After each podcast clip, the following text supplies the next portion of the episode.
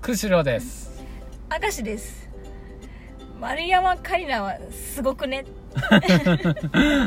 まあすごいね。すごいすごいね。あれあ あの感性がすごい、ううん。んもともとでもサッカーでもすごいもんね。あうんあ、もうま丸山桂里奈のエピソードでさめっちゃ好きなやつがあるんだけどさ、でも恋愛系が多いよね。ああ恋愛系で言うとね あのさい一番最近彼氏に振られた時の 振られた理由があるんだけどさ、丸山桂里奈ってもう現役を引退して何年か経ってると思うん。だけどさいま、未だにこうさ彼氏と横に一緒に歩いてって、彼氏がちょっと前を行くと、うん。絶対こう肩入れちゃうんだって。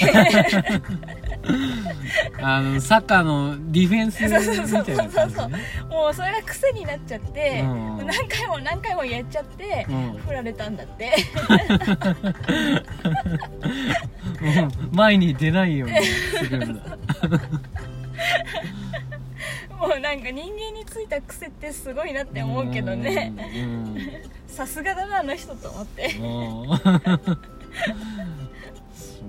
もう職業柄だもんね、うん。きっとね。うん。でもねサッカー関係なくても結構やばくてさ、うん。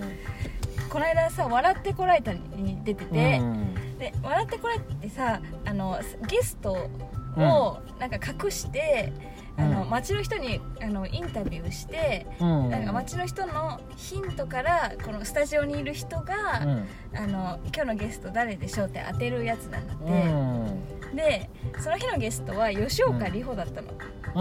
はいはいで街の人がいろんなあのヒントを言ってくんだけど、その中にあのショートカットが似合うよねっていうやつがあったんだって、でそこだけ丸山桂里奈押したの。うん。あのボタンをね。うん。自信があったのね相当それでさ答えたのがさ和田アキ子だったの。どう思う？もうそそこにまだ聞こうって思いつくのもどうかと思うし。なんかあんまり和田アキ子のことさショートカットが似合うって認識してなかったよね。まあ確かに短いけどね。確かにあれショートカットだけどってなんかもうすごいなと思って。欲しいなあの感性って思う。あそっちの？絶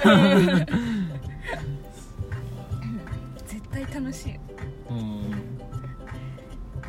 はい